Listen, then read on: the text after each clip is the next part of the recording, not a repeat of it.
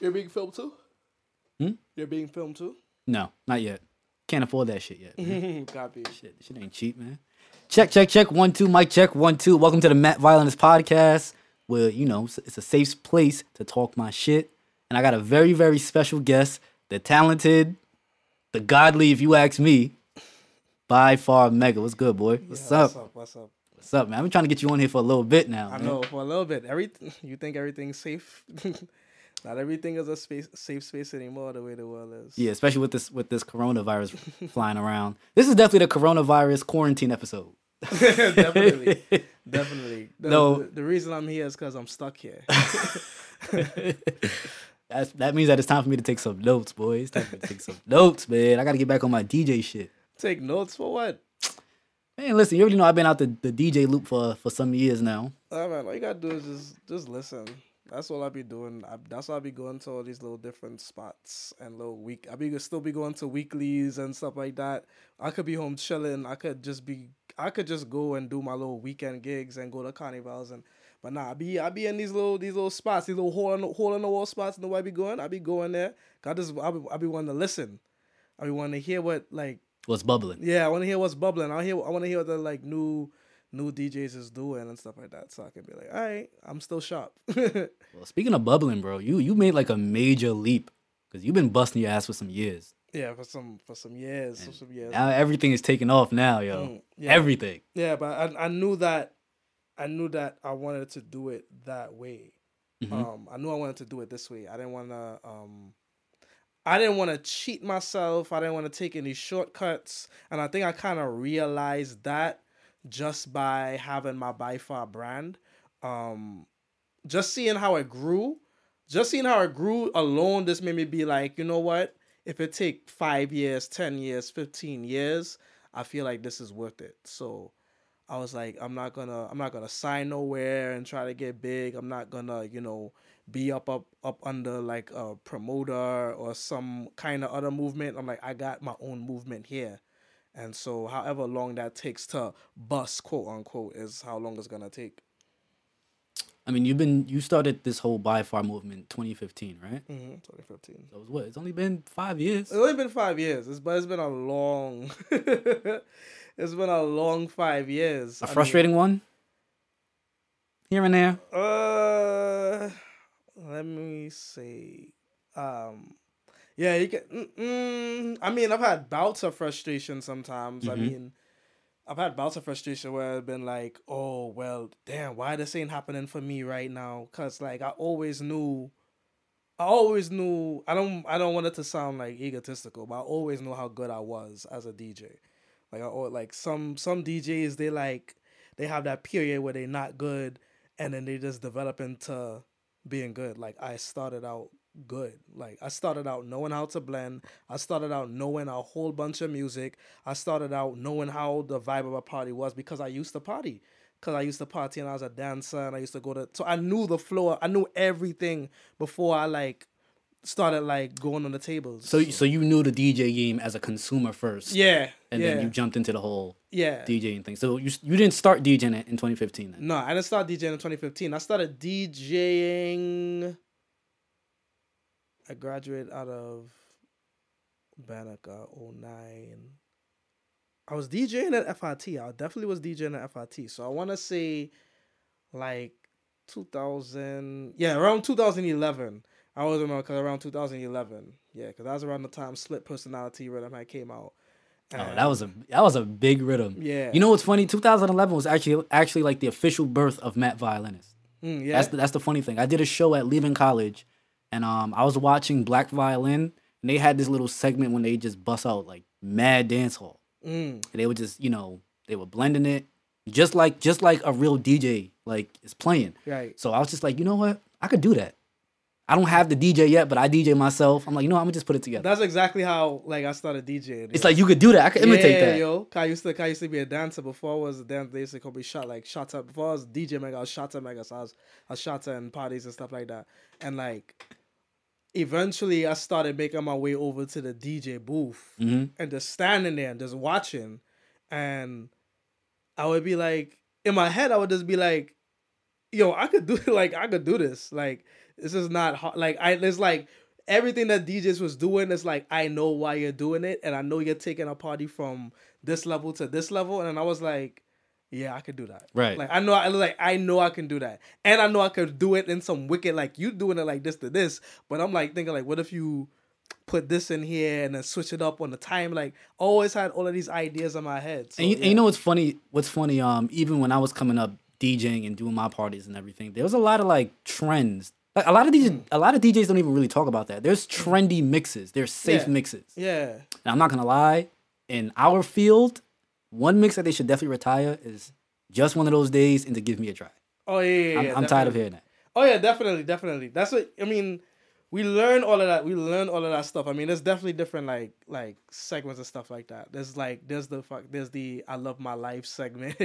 there's it goes I love my life into I feel free into no boy can buy me out, and then probably skip to Malu, and then the one day rhythm. That is a whole little segment in of itself. So like everybody, we found these little pockets of things and.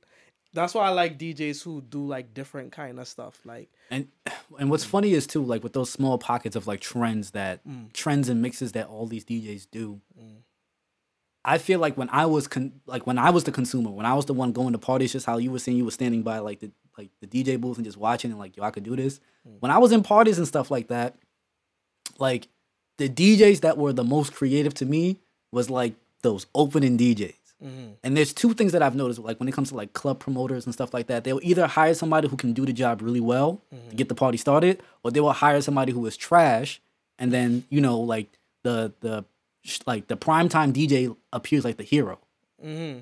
Right. And then in my in my head, like all of the opening slot DJs have always killed to me, and and that that was always the slot that I've been interested in. right. I mean, that's. I mean, even if you was like you was at Sean versus Mega, so it's like, you know, we had a specific kind of structure. And I made sure I was sober for that too. Yeah, we had a specific kind of structure, so it's like from beginning to end, the party was a vibe. Mhm. From beginning to end, the party, the party did what it had to do. Every DJ did. There was no, like usually, like it's like a little, it's like a, it's like a little DJ competition, like.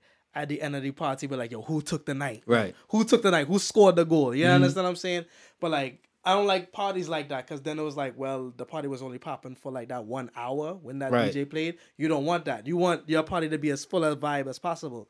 So like I took pride like I take pride in like especially when it comes to my parties and my events and the DJs who I book, it's like everybody's gonna get their chance to shine. Everybody's going to, you know, you know what I mean? They're gonna flourish in this in the situations I put them in. So like right now, like people are listening to so I recorded the whole my whole birthday party on SoundCloud. And what people a lot of people is listening to is they listen to the beginning. Right. Because the beginning is just a straight one hour conscious reggae, lovers rock reggae, where everybody's loving that vibe. Mhm. You know what I mean? And that's I booked the DJ I booked to do that was DJ Star. DJ Star, I could I could have booked him in any slot. I could have booked him to play prime time. I could have booked him to close. Right. But you know what I mean? And he even even he told me like after he played, he was like, "Yo, I was just in a zone." So like I like DJs like that where it don't matter to them where it. He was playing for like ten people in the party. You know what I killing. mean? Killing, killing, doing all kind of cuts in the reggae music and stuff. Like he was in his vibe. You know what I mean? So that's what I really, really enjoy. I really enjoy DJs. That's how you know. That's what that's what separate DJs who who really love music. You know what I mean? Because once you have that love, you create that vibe with the people. You know what I mean? That's like one of the main segments people are still talking about to this day. And what's crazy is too, it's just like um one of the things that I took from Sean versus Mega, like you had a lot of support, Mm. a lot of support, and it's just like I was blown away how everybody came out just to celebrate your time, Yeah. your growth. And then I remember um when you and I went on stage to perform, you had like a speech. I think it was before. Uh-huh. You were saying that like you remember throwing these parties under the Uh, J. Train, yeah.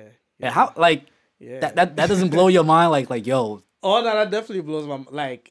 And it was the thing. The crazy thing about it is like it's because I think that's why I get the support that I get is because I've always been on the ground. I've always been with the people. So like it was people in that party that was at the first birthday party that I did under the J train, like in that little art space under the J train.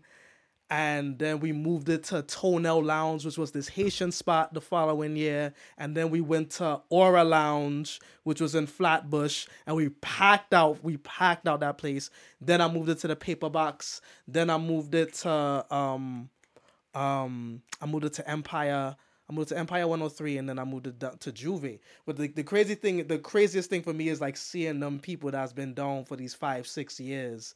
That's been at every one of my parties, every single one.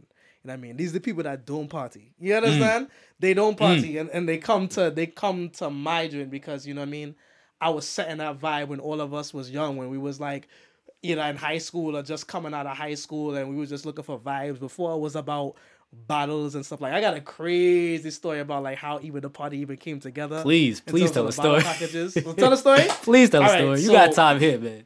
Listen, it's quarantine time. You got time. It's, it's quarantine time. They're not gonna let us out until next month. Don't worry right, about it. so- until buy fire on the boat. All right, so I want people to really pay attention to the timeline of this, right? So, Sean versus Mega is my annual birthday party. So people don't know, it's in February, right? So, this year, I said this year, 2020, I was like, yo, this year I'm just taking risks. This year I'm gonna take a lot of risks. If there's an island I want to go to and just check the atmosphere, I'm gonna go. If there's a girl I want to shoot my shot at, I'm gonna just shoot it. Like I'm gonna just like this was the year. Like this was the year. So this year I was like, you know what? Especially with the, the the momentum that I built from last year as a DJ, I said, you know what? This year I'm gonna just I'm gonna buy out the club.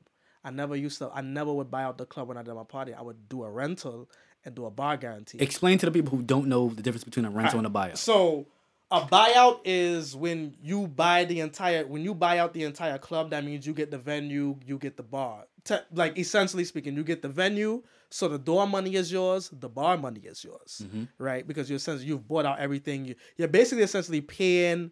You're basically paying for that day as if it was a normal day. So you're like you're buying out the Friday. So like for I had Juve nightclub for my party. The buyout was twelve thousand five hundred dollars. So that's like basically, technically speaking, that's like generically what Juve nightclub would make Right. on a Friday night. Twelve thousand. So if you want to buy it out and, and Yeah. reap all the benefits of Yeah. the door and the Yeah. bar, you have to make sure Juve is paid off yeah, first. you will make sure Juve is paid off first. So I, bu- I buy out the club. So I do it.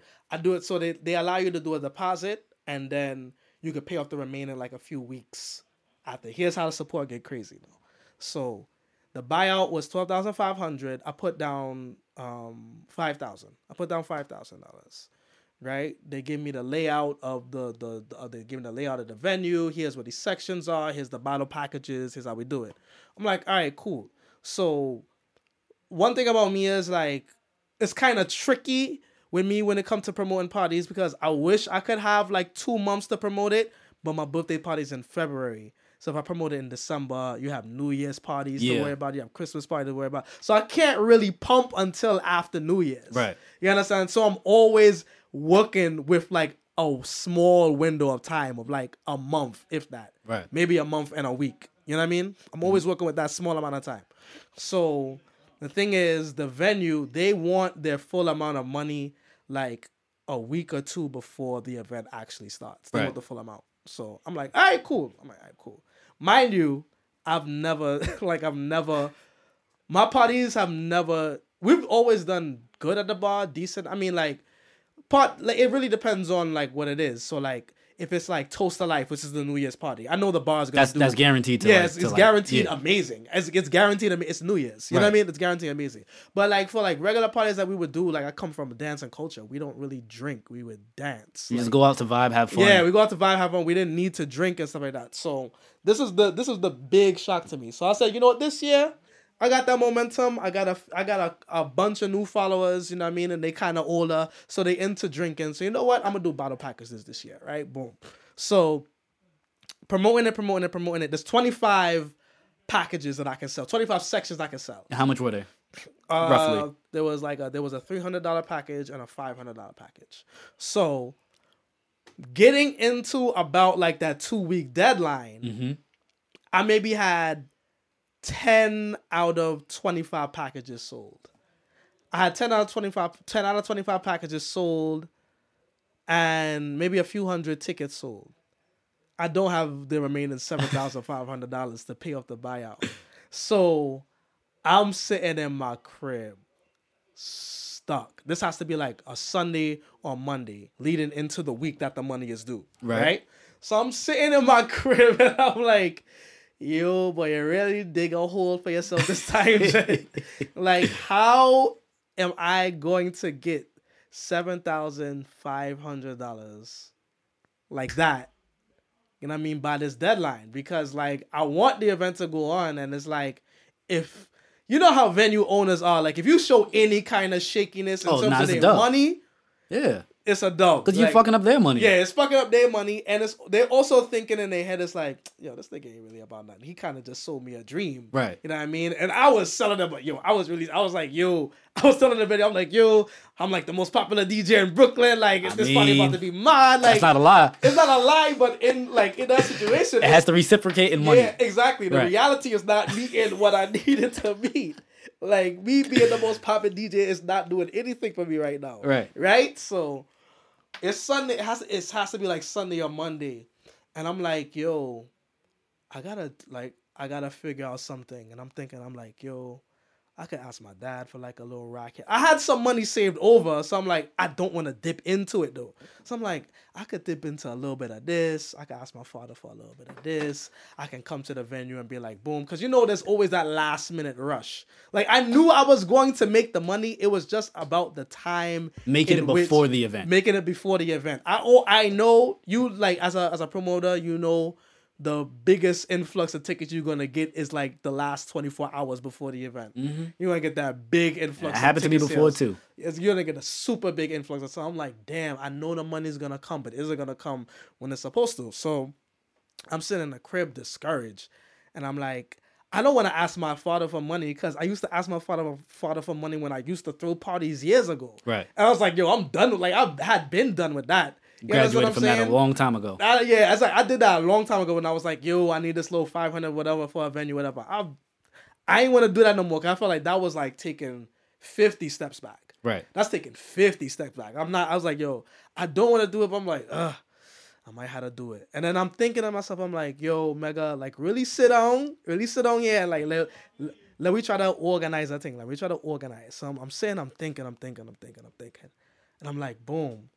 The way I sell tickets is like on Instagram, they have that boomerang function, right? Right. So it's like, it's like the back and like real fast back and forth thing. So what I would usually do is like I would sell people I would show people I would show me giving them the tickets and them giving me the money on a boomerang. Right. And people seeing that visually Right. would be like, oh shit, them tickets is moving. I So- gotta go get them. So there was a spike. Yeah, yeah, yeah. It, So- it creates a spike. So you, I'm- you created the demand. so I created the it creates a demand. So I'm like, you know what? That's what I'm gonna do for the bottle packages. Mm-hmm. I had to get I had to get a bottle package. I think either that Monday or that Tuesday. I to get a bottle package that Monday or that Tuesday. So I went to Linky Person and he made like a big package too. It was like eight hundred dollars. I think he got like two. I think he got a five hundred and a three hundred all in cash. So I'm like, whoa, nah, I got I gotta get this. Mm. Right, you have I to. have I have to capture this. I have to capture this. So, bro, I'm capturing this hundred, like hundreds coming in my hand. I'm giving them the complimentary tickets, showing them how the thing is, boy, boy. Between that day and then the next day, I need a package. I need a package. I need a package. I need a package. Oh, you doing bottles? You do a package? Can I do this bottle? Can I swap this bottle for this Mm-hmm. bottle? Can I do that? Blah, blah, blah, blah, blah, blah, blah. I had the 25 packages like in, le- in less than three days. That is crazy. And how, Yeah. how far along, like how much time before the actual event happened? Because I know you said like tickets start I to like fly out closer week. to. It was like a week and a half, and it was like a week and a half. I I, I got everything, and then it was so crazy because like I went to the venue to just lock to like finna finalize all these sales and everything, and they were like, hmm, like they were like shocked. They were shocked. Not only that I had did it, but then also how organized it was. Like everything was in the envelope. All the the names were in the right place. The bottle names, Right. stuff like that. Everything was like so. That gave them just even more confidence in me and more confidence in my party. And probably ease and, and a peace of mind too. Yeah, easy peace of mind. And another thing people don't know about the party, um, is that in Queens there's a 3 a.m. curfew. Mm. There's a 3 a.m. curfew, and I was like, and I they told me that I wouldn't know if they would have let me take the party until 4 a.m. until the night of. And wasn't there something about like not playing hip hop past a certain time? Yeah, too? I couldn't play hip hop past a certain time, and or it was all kind of thing that was happening behind the Shit scenes. so weird to me. Yeah, bro. But I, I mean, I didn't know whatever. that we was going until 4 a.m. until like 2.30. Mm. I didn't know we was going until 4 a.m. And I was like, the way I had planned the night, I'm like, yo, it has to go until four because like there's the violin performance that I have Right. to do. Then I have to close the party. Like it's so much other stuff that I want to do. Like it has to go till four. It has to go to four. It has to go to four. I ain't find out until like 2.30, 2.45. They're like, yo, yeah. I think hip hop was playing at this time too, and they were like, they step I stepped into um Dash's office and he's like, he's like, yo, so here, I gotta let you go till four. All right, yeah. we say, but just lock off the hip hop for like in the next like five minutes. I'm like, all right, cool, I got you, I got you. Like, say no more. So yeah, man, there was so much stuff going on behind the scenes, but like, just yeah, the the, the support is like really crazy, and to really think, like, I really be thinking about like the support is really crazy because it's people celebrating their birthday at a party where it's named my name twice. Right. Sean versus Mega. Sean versus Mega, and people that's like, nah, I'm celebrating my birthday at this party. Like that's like really nuts to me. No, that that's really a beautiful thing though, man. Mm. Like as as like a freelancing musician myself, and I consider you to be a music, musician as well. It's just like what dri- the driving force behind us being successful is the support. Mhm. And you know, like the weirdest thing to me is just um when people blindly support. Like I don't care what you do. Mm-hmm. Yeah, when care you do it, Yeah, I'm there. I'm there.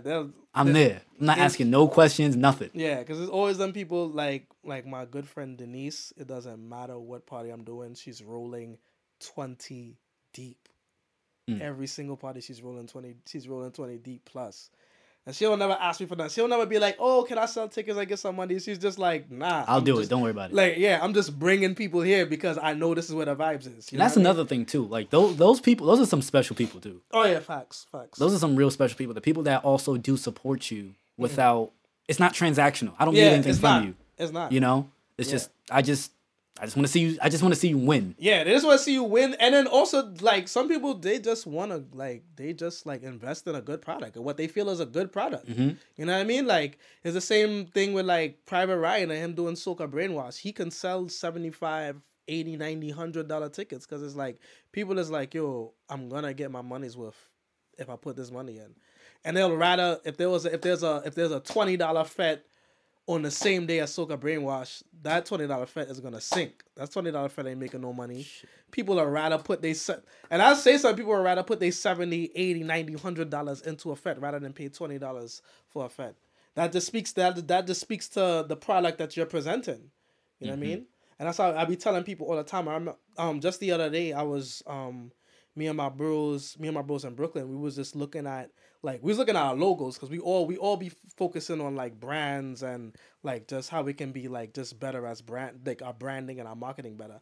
And so like my bro, my bro Mel is showing me his logo and he showed me his logo and he's like, Oh, somebody had told me that oh the or the logo looks too corporate. Like try to make it look more street, more urban. And I, and I was telling him like, nah, man, don't do that. You want people to, to try and meet you. You don't want to meet them. Right. You don't you don't want to meet them. You want people to go up and try and meet you. Because if you try and meet them on that level, that's the only level that you're, that they're gonna see. It's it's not an aspiration.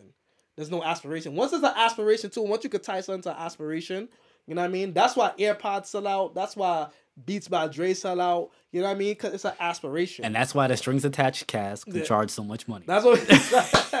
that's why we get to the check, yo. That's why luxury brands is the way it is. Like you wouldn't, nobody would, nobody would buy some of these luxury shoes if they was like Jordan prices. Like, cause we would be like, like it's, there's certain luxury shoes out here that is people is like, yo, that's ugly.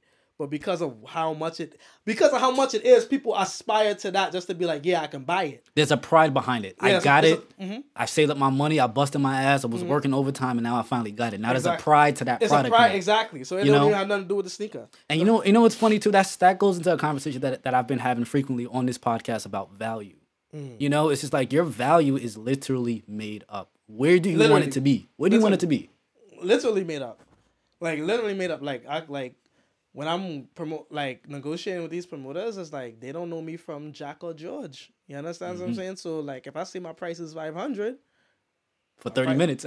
for thirty minutes, my price is five hundred for thirty minutes, and like I'm at that point where the promoter's gonna the promoter's not gonna be like. Oh, we're gonna go in a different direction. They want to book me, Right. they want to book me. If they didn't want to book me, they want to hit me up in the first place. You understand? So, it's really, it's really not about what you. It's about what you can negotiate. And what you can leverage. Yeah. And, what for you, you, leverage, you yeah. you're leveraging like you know your audience, and you're definitely leveraging your, your talent. Mhm, yeah, for sure, for sure, for sure. And trust me, as as a DJ, DJ to DJ, musician to musician, Uh huh. when you get a compliment from another musician, that's a that's like a high rated Mm-hmm. musician. I mean, compliment, Oh yeah, yeah, yeah. That's a, like that, super high rated. That's what I, I take pride in the most. What I take pride in the most is like being like a DJ's DJ. Like, like a lot of DJs fuck with me. like Right. a, a lot of DJs fuck with me. Like a lot of DJs will be like, yo, they'll come to me like, yo, I don't really like a lot of people. I've heard, you know how many times I heard this so much. Like, I don't really like a lot of people, but you see you, you're bad, you're bad, you're bad. Nah, but Like, one that- one of one of the main things that like I really enjoy Mm. that you do is your ability to tell stories on the fly. Mm, You know, like like if if, if you got 16 balls to tell a quick story in between a blend, mm. off the head, you got that. Yeah, It's clear. It's it's it, it makes sense. There's a beginning, middle, and end, Mm. and it just fits. I think I, I learned that from like doing like poetry. Like honestly, because I remember I mean it was always that time when it's like when I had the microphone and I was like real timid and I didn't know what to say or whatever. I didn't know how to articulate myself and you know what I mean? I felt like people wouldn't understand my accent. So it's just like I'm like I'm like nervous or whatever. And then I think just writing poetry and just like writing poetry and then like just listening to other DJs and just listening to like other how people do their speeches and stuff like that, picking up little things here and there. I'm like, all right, cool, cool, cool. And then it's like the best thing you could do on the microphone is just be yourself. Like I just have a very I have a I could be very reserved, but then I also can have like a very bright personality too. Right. And I I have my humorous moments too. Like, you know what I mean? I'm, I'm I try to be as multifaceted as possible as possible. So um yeah once i just once i just let go of like these like reservations or like the expectations of like what i could say or what i could not say on a microphone that's when i took my mc and and my storytelling to a whole entirely different level because now it's like i'm always having a party in my head anyway you know what i mean so why don't i just bring that to life And that's the best place to have the party too. mm-hmm. And you know what's funny too? A lot of people don't know. Like my older brother Maurice knows. Um, because of you, that's when I like really started to like lock in. Like I, I obviously I know how to blend. I know how to scratch and everything. I'm like, but when I heard Mega Chat, Mm. I'm like, nah, I need to get that shit going. Mm. I literally locked myself in a garage, right? mm. and was just trying to figure out and understand how to speak because I'm not the best speaker. Mm. Not yet. You know, I, I feel like um when I get nervous, I have trouble articulating, Mm-hmm. um, you know, pronunciation. Sometimes I stutter over words and, you know, trip over words. And a lot of that stuff is just mental. It's just Yeah. the reps. Once I started to get Yeah. the reps in, you know, I started to like create challenges for myself. Like, you know, I try I practice like chatting and DJing and blending on internal mode, um, with the with the left pioneer by itself, with the right pioneer by itself. And then um I remember I like took my skills out on um this one gig that I was doing. It was, it was, it was this gig um Firewater. Mm. And I got that opening DJ spot, and I was I was mad happy about that. I'm like, oh, it's about to be a rap. And Firewater is it's not like a it's not like a spot where people go there to vibe. Like for a lack of better term, lack of, a lack of better terms, there's a lot of hood niggas there. Mm. So the, the the vibe's a lot more like Loxy. Okay. So it's just like if there's a, a space where I really want to like like sharpen my skills, it's this spot here. If I can get heads nodding and, and bodies moving, that means that I'm doing my job. And I did such a good job that I got my set cut off 30 minutes early. Like the dude, the dude that brought me on, this is my guy. Shout out to DJ Pinnacle. He was just like, all right, man, it's my turn now. I was like, all right, cool, cool, whatever you do. you do." Mm, right. Yeah, man, yo, you you be you be killing it with them. you with know them. how I, how I got my speeches up? Um, when my mother, God bless her soul, she she passed last year in March actually. Um, she was staying in a nursing home. I was a thirty minute walk away from the nursing home. So what I would do is I would just I would walk from my house to the nursing home and I would just practice my speeches, walking hmm. up and down the street. People would think I was crazy because I'm not just like I'm not just keeping it to myself. I'm not just mumbling. I'm like I'm I'm walking in the street like big up to all these single girls in the party, and I'm walking and I'm like checking for the stop sign, and you know what I mean. I'm like, telling everybody inside the party, put your hand, in, and I'm like, I, I just had the music in my head. Mm. I'm just thinking, no like, headphones, no nothing. no headphones, no nothing, yo. So people thinking like, yo, he's bugging, like he's bugging, he's out of his mind. But in my head, I'm like, I know, you know, I know the purpose of what I'm doing. You know what I mean? I know the purpose of what I'm doing. So it's like, that was my training grounds because it's like and it also like helped me get rid of like any fear of speaking in front of people. Because i'm literally speaking in front of random people like two three four times a week just walking up and down the street. Right. you know what i mean? So it's like if i can just do that and not really care about you know what i mean people reaction you know what i mean? Then like i can survive like on a stage where it's like that distance you know? And what's crazy about talking talking on the mic, pause, like when you're performing, it's just like you need like this this arrogance, this fearlessness. No Mm. matter what I say, I don't care like what happens. You gotta just believe it. Yeah. You have to believe it, like no matter what it is. Yeah, because you gotta understand people. There's so much. There's so much different. There's so much things to like, what the human brain does when it comes to like perception.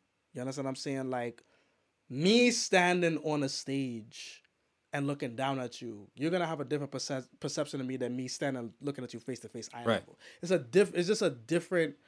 Soon as somebody steps on a stage, they become like, like you know what I mean, a celebrity in a person's eyes. Godlike. literally- they become godlike in a person's eyes, and it could be the regular Joe Schmo guy. The, the it could be the corniest person in the party. It could be the the the biggest nerd. It could be the biggest loser.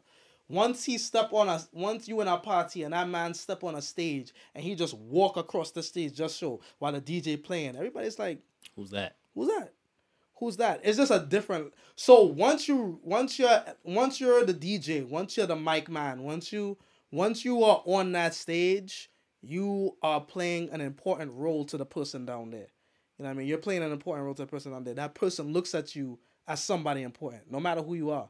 You know what I mean? So once you know that, when you take in that microphone, it's like they're they're in the palm of your hand. You just don't know it yet. Mhm. They're in the palm of your hand. You just have to walk with that confidence and just know. And I can't even I can't even say the first time I knew. I'm trying to I'm trying to remember like the first time like I knew that everything that I was saying was like was like being taken as like the holy word. I'm trying to I'm trying to remember. It wasn't at Plenty's because Plenty's I was You're the thirteenth disciple. yeah, it wasn't at Plenty's because at Plenty's I think I was I was honing my skills still to that point, and I was honing my skills at Karma. But once I, I I guess once I started stepping out and like doing like just big events and you know what I mean, kind of like just saying fuck it and just going on the stage and just coming up from behind the booth and going on the stage and being like yeah, like I kind of just and I think I always had it in me because I always kind of wanted to be like a performer like when I was younger, when I was like a kid, I was like a big Michael Jackson fan, and like for all the family gatherings, like Christmas and whatever stuff, like I always had to do like the Michael Jackson routine. You had to and- bring everybody into the into the living room. yeah, just- everybody in the living room. I was no, I was like that too. yeah, I was had like to do that the, I had to do the Michael Jackson routine. I mean, I was in all the talent shows and stuff like that. So like me being in front of people performing is like nothing. It's really like it's like nothing for me. It's like it's like I know what it takes. hmm I know what it takes. What's What's funny is to um. I want to know if you if you feel like this too. I feel like nowadays, if I'm not nervous about an event, I probably don't care. Mm, There, like literally, there was a time of, like right before I got on stage at the Apollo, like um, and this never really happens. Like my heart rate was so was so rapid mm, that like I can literally feel my like pulse through my eyes. Like hmm. I don't know if that's a blood pressure. That's why you need to get that checked out. Uh, listen, I, I mean, I didn't I didn't collapse or nothing like that. I was fine. hmm But um, yeah, I, I don't know, man. It's something about being nervous that brings the best out of me. Mm.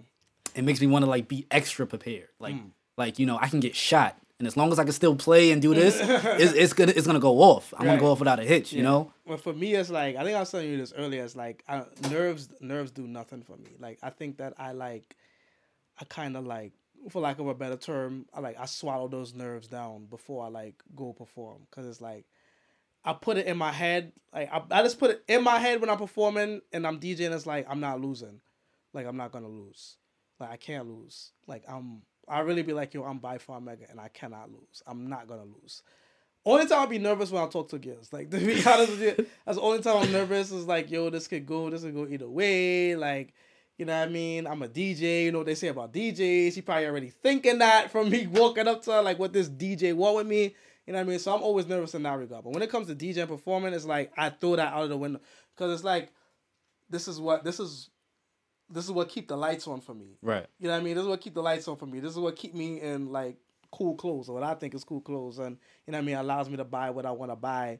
You know what I mean? So it's like this is my livelihood. So when it's like your livelihood, it's like you're gonna eat. Like you're gonna eat.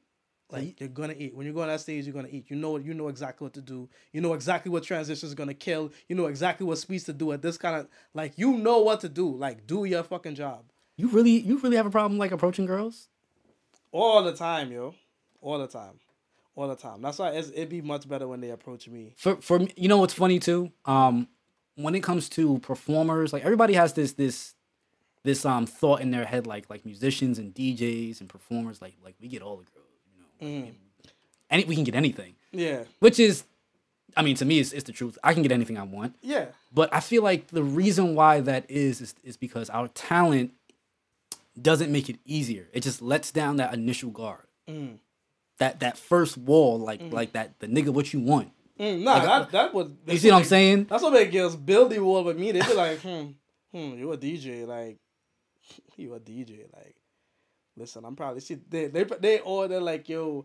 Oh, I'm just I'm I'm another one in your lineup. Like you have a whole star lineup. You have You got a whole crate full of me like, like and I be t- and every girl I talk to, I always say the same thing. I'm like, yo, if every girl has that mindset and is like reserved about me, I would never be with anybody. right. I would never be with a girl if every girl that I talk to thinks that I'm always with another girl. Mm-hmm. You know what I mean? So like, I be like, yo, I don't know what like, what do you want me to like? What do you want me to do? Like, you want to be a like, want me to be a librarian?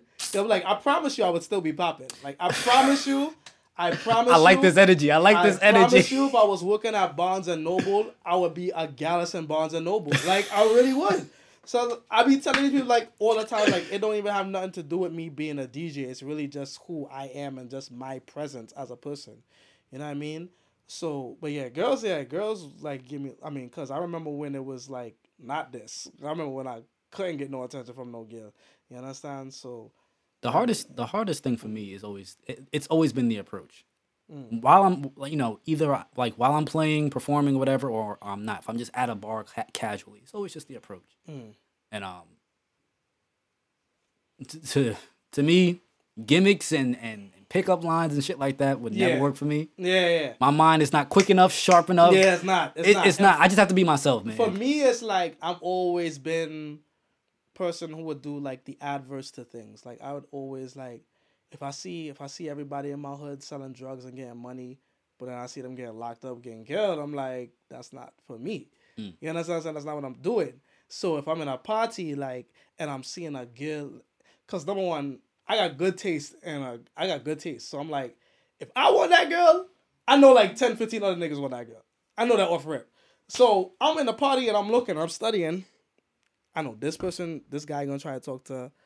This guy gonna try to talk to her. This guy gonna try to talk to her. This guy gonna try to talk to her. This guy gonna try to Once it gets to that point, I'm like, I'm not gonna talk to you because you already tired of that. sh- Like, I'm in my head, I'm like, yo, the girl, she tired of that shit. Yo, men been harassing her to try and dance with her all night, try to get her number all night. She be giving out fake numbers all night. She be with her friends pretending that she's gay all night. You understand what I'm saying? So in my head, I'm like, why would I add to that?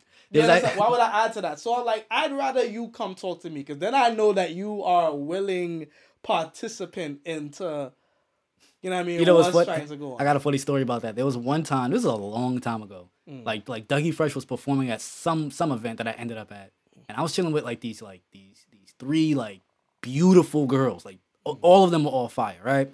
So you know Dougie Fresh was performing, so everybody in there is roughly like you know forty five up. Mhm. So you know there was this one dude trying to holler at, at one of one of my homegirls, and then they was like, Matt, can you please stop him? Can you please stop him? They're like, just just say that like I'm your girl. Mm. I'm like, okay, so what? If, he's trying to talk to your to your friend too. What about her? Like, just say the same thing. You know, I was like, yo, I was like, yo, my man, like, I'm sorry, bro. Like, like these are both my girlfriends or whatever. He like, both of them. I'm like, I'm like, yeah. He's like, you're, you're, lying. I'm like, bro, nah, man. Like, I, I get it. They're beautiful women, Mm. but they they not on you right now, bro. Mhm. You got you got on slacks with white socks. Ain't nobody fucking with that.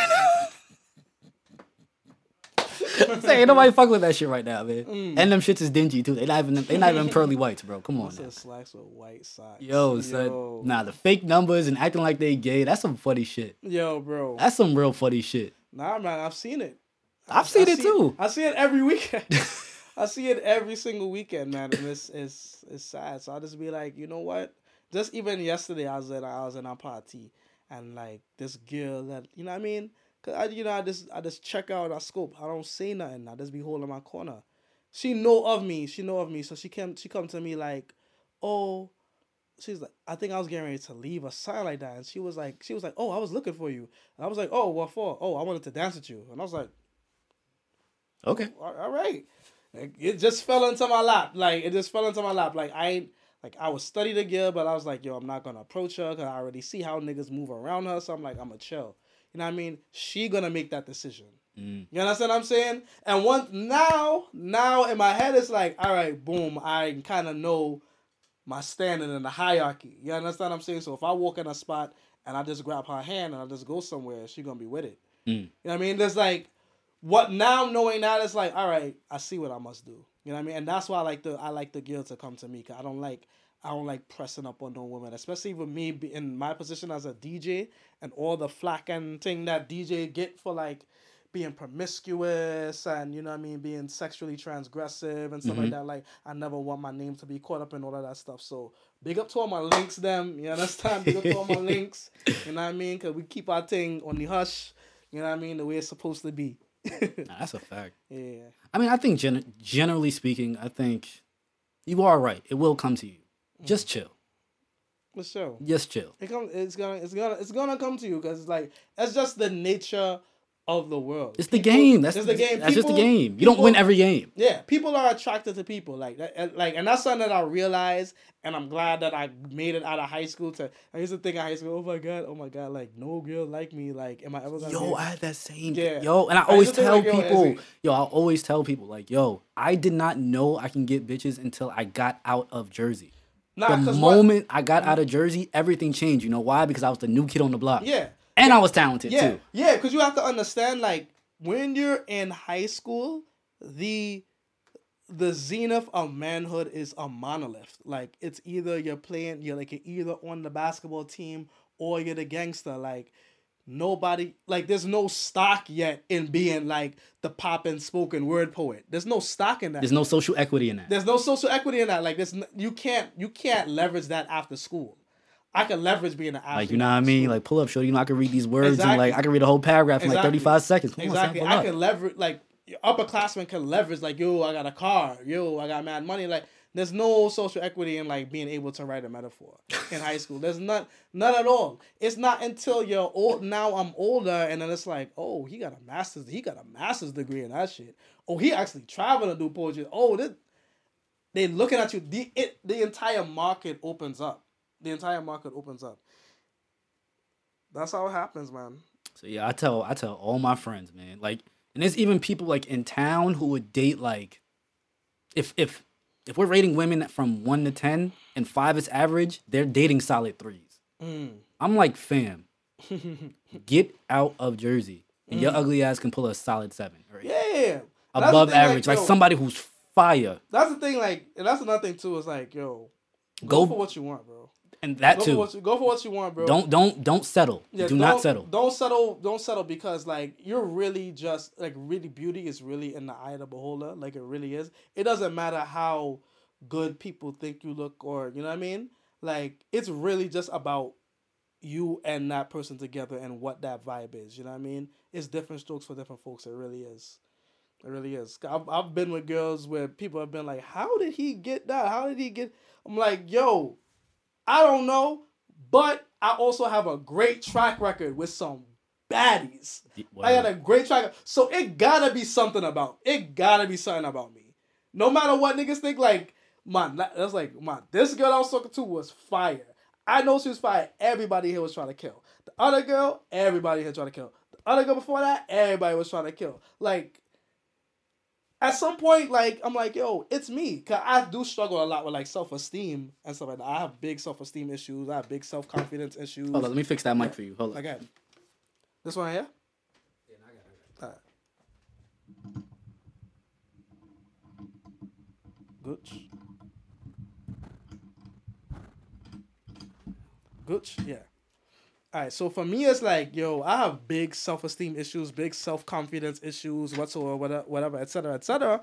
But like when I look at the track record of like not even just girls that I've like just dealt with like sexually, but like girls that's like be like, yo, I want to be with you. You know what I mean? I'm thinking like, yo, you gotta wake up to me every morning. You know what I mean? And I'm the person you want to wake up to every morning. And I'm talking about, yo, I've I've really been blessed. Like I've really been blessed to like be with some really, really beautiful women. And so like at some point, like when you have a track record of doing it, it's like it's gotta be me. Like it's gotta be something about me that these like beautiful, attractive women are fucking with me for. So And you know what's crazy too? It's not when you come around; it's when they come around. mm. And that'd be the funnest part. I mean, that's like the dopest part. I'm like, oh, you finally got it. yeah, you finally you see it. Yeah, you finally, finally see got it. You it. see it. I'm about to show you how fucking dope I really Yeah, am, son. That shit is crazy. That shit is really some cool shit, Mm-hmm. man. And I think um for me, that's why like when I'm when I'm in public, I can kind of tell, like as far as the men go, Mm. who really had the opportunity to date the people they really wanted to date. Mm. If you ever gotten that woman that you thought you could never ever get, Mm. and you got her, and then you know, you know what I mean, y'all spent some time together, you got to know this person. It's just like for me, when that started to happen for me, Hmm. I stopped sweating women. There's no point. No, no, there's no point. There's really no point. There's no point. She already knows if she wants you or not. She It's already knows exactly.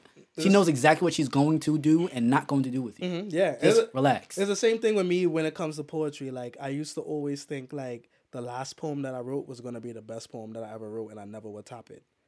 And then the next poem I wrote would top that poem. You know what I mean? Mm. Like it would always it would always happen that way. Like I would write like this fire poem, and I'd be like, "Yo, boy, the way I just did that, the way I flipped the language, da, da, da, I was like, yo, there's no way that I'm gonna race. I, I can't top that." And then you know what I mean? You just live life, and then it comes down the line. You write another poem, and you're like, "Wow, I really topped that." Like you keep bettering yourself, and it's like if you keep you keep producing, you keep if you keep shooting the three pointers, yo, like you're a three point shooter, bro. You're Steph Curry, bro. Like nobody's telling, like nobody's telling me nothing when it comes to like when it comes to like girls, when it comes to DJing and stuff like that. And like, and I'm always super hard on myself. I think that's why I kind of I go for the I go for the girls that I think that initially I can't get. You know what I mean? Because I I'm just built I'm just built that way to just think that eventually it's gonna turn in my favor. Like it's gonna turn in my favor. So That's dope. The esteem issues is what I'm was what I'm interested in Mm. because um in, in my journey of being a musician, the esteem issues have really been a challenge for me. mm-hmm. And you know, the esteem issues not like going gone unchecked gave me like a false reality of what's really going on when I'm performing. Mm. You know, it can it could turn into like some sort of like depression, Mm. major frustration and everything. That's interesting. You have a you have confidence issues in your talent. You would say I th- I think yes, it's talent and the performance. the performance, performance. I I don't have that issue. and I think that's the reason why. I mean, you've worked with me for like a, a little bit now. That's that's Mm. the reason why I'm trying to be so accurate, so on Yeah. point. Yeah, You know, like, I, I feel like the way that I that I counteract that is that standard of playing. Like, can somebody else match this? And I'm not doing it for that reason, but it's just like I want to do it to the highest level, Mm-hmm. to the luxury level. Mm-hmm. Like, oh no, this is like really dope. Remember when we when we spoke about doing like the strings attached episodes? Mm-hmm. Like for those who hire us, they're like, oh no, they spent some time on this. Mm-hmm. They didn't they didn't just Right, they didn't just put this out right. you know so like as far as your you said that you don't have those those esteem issues Yeah, when it comes to like yeah, when it comes to performing and stuff like that, because it's just like I've been doing this since I was like five, six, seven years old, and at, and always at a level where people was always like, "Who the fuck is that?" Like when I was in kindergarten and I was doing like, and I was graduating out of kindergarten, and we had to do these like dance recitals, thing like that, and it came down to like doing, we had to do like this African dance, Irish dance, Brazilian dance. Like I was getting called up to do encores, like solo. You know what I mean? Like the whole class would do the whole class would be doing the dances, and then I remember I remember this like vividly. I remember this vividly. It's like I remember like we was doing this dance. We was doing the African dances, the Irish dance, Brazilian dance, and then it was like people thinking that it was over, and we are getting ready to leave, and then um the instructor was like everybody like everybody here like all, all the parents and stuff like everybody here there's like we want to see sean do that stuff again by himself like as an encore hmm you know what i mean so like i always like when it comes to performing i always knew that i had that i had that something. I had that. You it. had the it factor. I had the it factor. I always knew I had the it factor. Um, and I guess credit to me like watching like watching Michael Jackson and just seeing like there's so many levels of separatism. Like even when I was younger, like listening to Bob Marley, I knew Bob Marley's music was different Mm-hmm. than everybody else's. I knew Bob Marley's reggae was a different kind of reggae, yo. I just I just knew it like I could just listen to it. You could listen to it and just know like it's on a different kind of vibration. You understand? It's just something different. Not to say it's better, not to say that it's just it's just something different about it. It's mm-hmm. just something different about the Michael Jackson records than any other pop record you're gonna hear. So I always knew like you put me in a field of like anybody, poets, DJs, anything that I'm doing. You're gonna shine through. Yeah, I'm gonna sh- I'm gonna shine through because it's, it's always gonna be something about like so that's that's what always I'm never I'm never faltered in like my confidence when it comes to like performing and stuff. Cause I know I know it's just something about me that like I'm exuding. So you know what's funny? There's actually a shit ton of similar similarities, and this is this is your upbringing, right? Mm-hmm, I was the same exact way. Mm. I used to always perform. Um, speaking like going back to like family members being over or family friends being over. I used to always perform Backstreet Boys. Mm. Um, quit playing games with my heart. Mm-hmm. Then I used to always switch straight from that into Barrington Levy's "Be Strong." Mm-hmm. Even for people, even for people who had no idea what that was, that was just my shit. You see what I'm saying? And it's just like, I think the issues with me as far as my esteem goes, it's like a mat to mat issue. It's never how the people receive me. People always receive me the same way. Like, like, wow, you should be at the tippy tippy top. Mm-hmm. And then in my head, I'm just like, yeah, you know, the performance was alright. It was mm. okay. Mm. Th- that that has nothing to do with them. That's just me. Mm. It's me to me. It's interesting, bro. That shit. It's very interesting how, how many similarities that like. I mean, I mean, and I in a way, that's kind of good because like you're never jaded by, you know, people's perceptions or people's recognition of you. You kind of always it kind of keeps you level headed, no?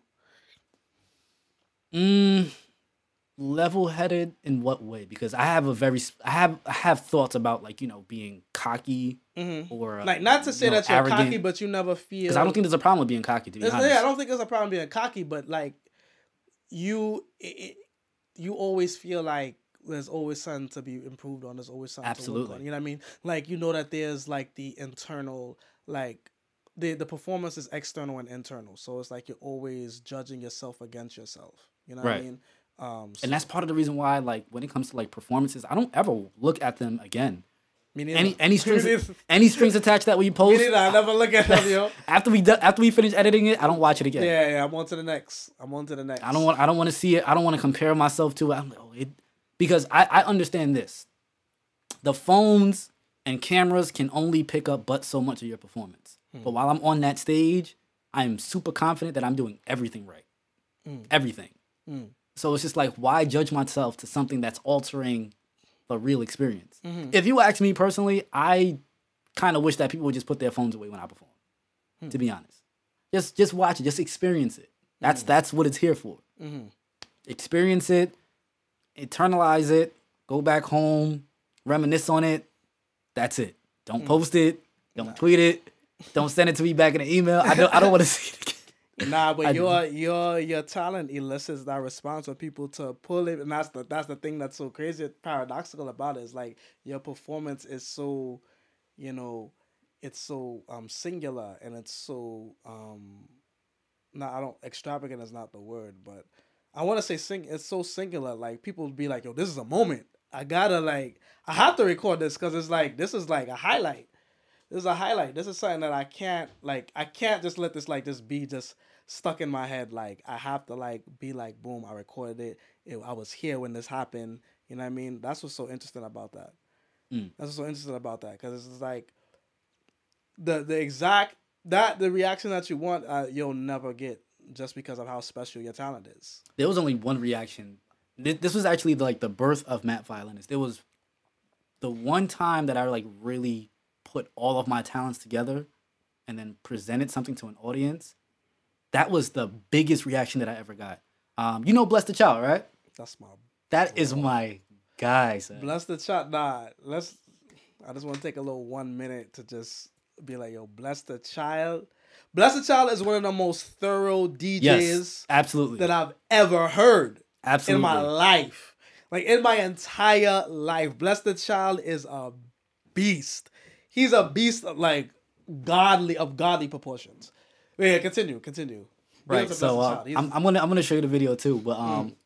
so I was playing. I'll never forget it. That, that was back when the Rum and Red Bull um rhythm was like like busting. 2011. Mm. Um, same same time with the split personality Mm-hmm. rhythm. So I was playing, dun, dun, dun, and I just heard the crowd going crazy and everything. But I I, I didn't have the the confidence yet to like look at them and play accurately.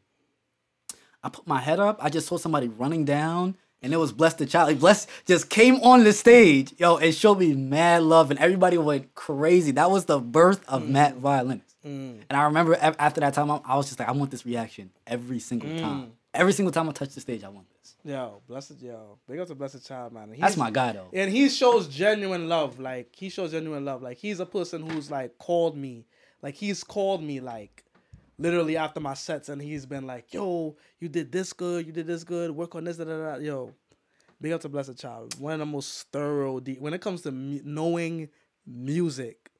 And I mean like knowing all kind of music, like every R and B, hip hop, dancehall, reggae, soca, merengue. He knows everything. Like he just like that. He just lives and breathes. mu- I love DJs like that. And you know what's funny too? Like I want to speak on the audiences too. I feel like um living in Jersey for like the, I- I'll say like the better half of my life so far because I, I was born and raised in the Bronx. And I lived there for about like twelve years. Then I moved out to Jersey.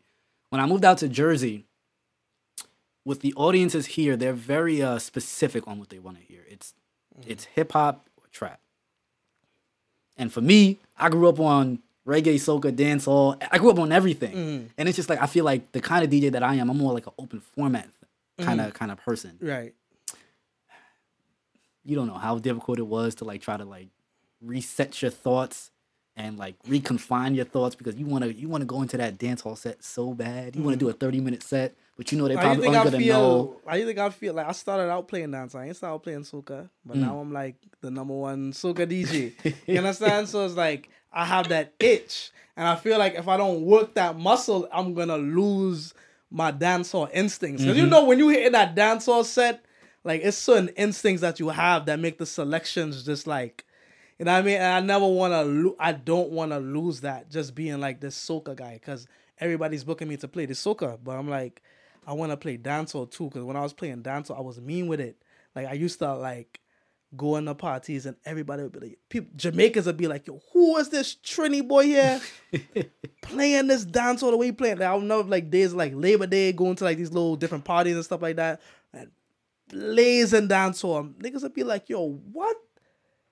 And then they hear me talking to mic, and it's like, he's not Jamaican. Right. They were like, "Yo, where you from? Like Trinidad? They- You Trinidadian? You bad like that? Like, like I'm like I miss that. I miss being that that bad Trini. That's also like Underrated too. underrated, yo. I miss I miss that because it would catch everybody by surprise. and and low key, that's I, honestly to me that's the best way to go into parties as a DJ or as a talent. underrated, yeah.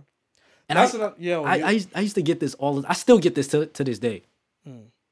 Like there, there was one time I did this event for Power 105, right? Mm. So I was standing on the side of the on the side of the stage. It was a packed house, and I was just chilling. Like like when I when I'm at places and I'm about to perform, I'm not really like about the rah rah. I'm just there. I'm focused. I'm zoned. And then when I'm done with my performance, then I can kind of let loose. Mm. I had the violin on my on my shoulder, and then um there was some dude right by the stage, performed blah blah blah blah blah. Got off stage, the same guy was standing right there.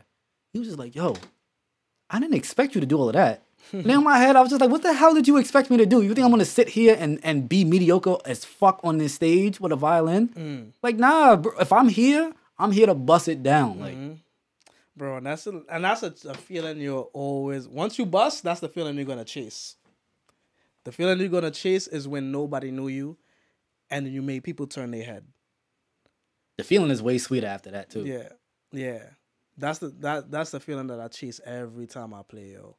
Because like now that I'm at this point where it's like I'm at the point where I'm like I'm at the top of the top, people is already expecting the top of the top. So it's like I gotta top I gotta top that because I gotta make people be like, yo, what the like this guy is really on some different kind of shit. Mm-hmm. Like that's really that's really the the feeling that I chase now in parties because it's like I done I know I'm a shell like at fifty percent I'm gonna shell. At this point, like at this point, I know like fifty percent, I'm gonna shell the place. I'm gonna shell the party. What you mean by fifty percent?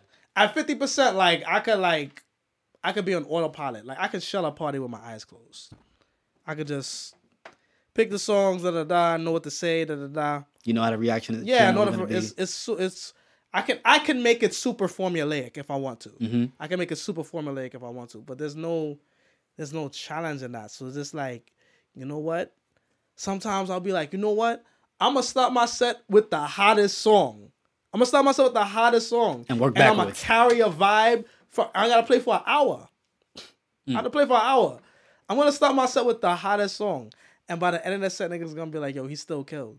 Like the vibe was still up. Like it's just little challenges here and there that you have to set yourself up for, because like, in a position that in a position that I'm I'm in, because it could feel like it just it could just feel like a repeat every single weekend, every single weekend. You're closing here, you're closing here, you're closing there.